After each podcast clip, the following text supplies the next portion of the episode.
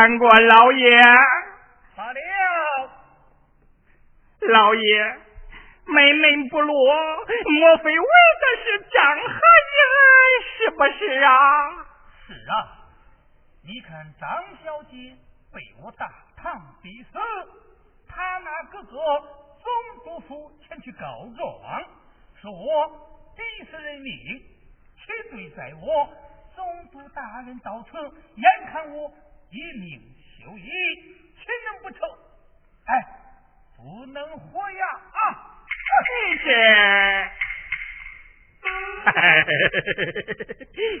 大人，小人就是为此事来，与老爷出谋派有艰难商量对策来了。怎么？你来与老爷出谋划策来了，正是，你真是我的心腹之人呐！嗯，老爷，我没有白白的提拔你啊！怎能忘了大人的大恩大德？只要小人我能办到的，小人我一定去用心。去办。事到如今，闲话少说。反正啊，前后之事你都知道。常言说，旁观者最清，当局者迷。我是一点主意都没有了。你看这事，哎，该怎么办呀？大人，你真是聪明。一世糊涂一时啊！大唐之相，那将梅英滴血变圆，那个时候小人用盐水蒙过他一回，哎，难道咱就不能想办法再蒙他第二回吗？彭英，你这一说，倒也提醒我一个办法。要想瞒过总督大人，除非找一个怀胎五至六月的女胎儿填到张小姐的肚里，到那时证据确凿，老爷我就一身无事，是也不是啊？大人，小人我也是想到这个主意，这真是不谋而合呀！欢迎啊！哎，平时你的主意最多，赶快给老爷拿个好主意。只要我能度过这一难关，你要什么，老爷我就给你什么。怎么，老爷，你说我要是给你出个主意，帮你度过这个难关，我想要什么，只要你能办到的。啊都许个小人什么？嗯，正是。当真？嗯，老爷谁能骗你呀？咦，我的大人呐！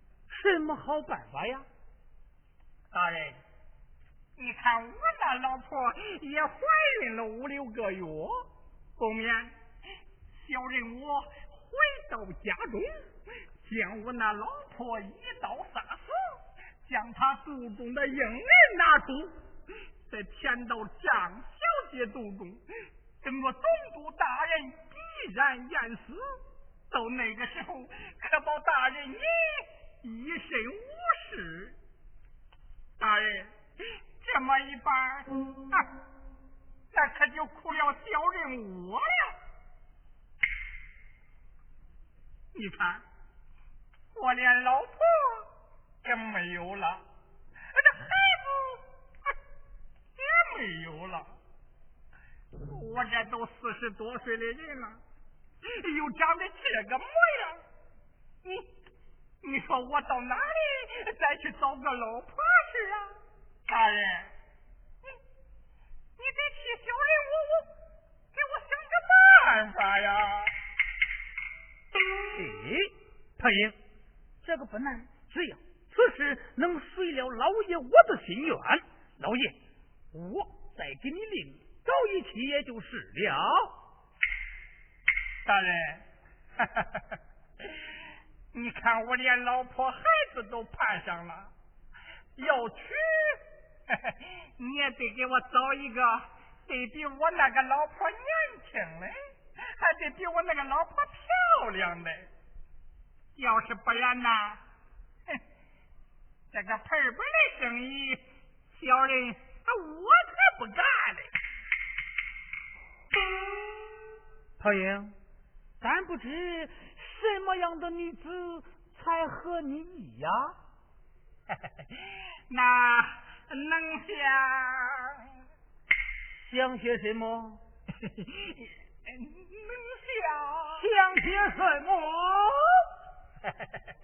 能想老爷你家女儿长得那个模样，小人我就心满意足了。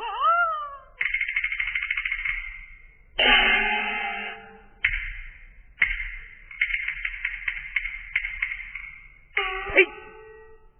胖英，你他妈的是什么东西？打起你那小姐的主意来了？你岂不看看你是马脸出行，三分像人，七分像鬼，还瞎子过河？看看你那个熊样！我那女儿本是闭月羞花之貌，岂能许配你为婚？原来。你生老婆孩子是为了我那女儿，休想别做好梦！哼，待我骂这个狗东西几句！不可，眼看火烧眉毛。就要到了眼下，我若不把女儿许配于他，他不杀他老婆，取不出胎儿，这这这该怎么办呢？这这这这这这这这，也罢，为了我的性命，就将女儿许配于他。太阳，二在，只要你帮老爷。渡过难关，我就将你那小姐的终身许配于你。哎，多谢大人！不不不不不不不不不不不，多谢过岳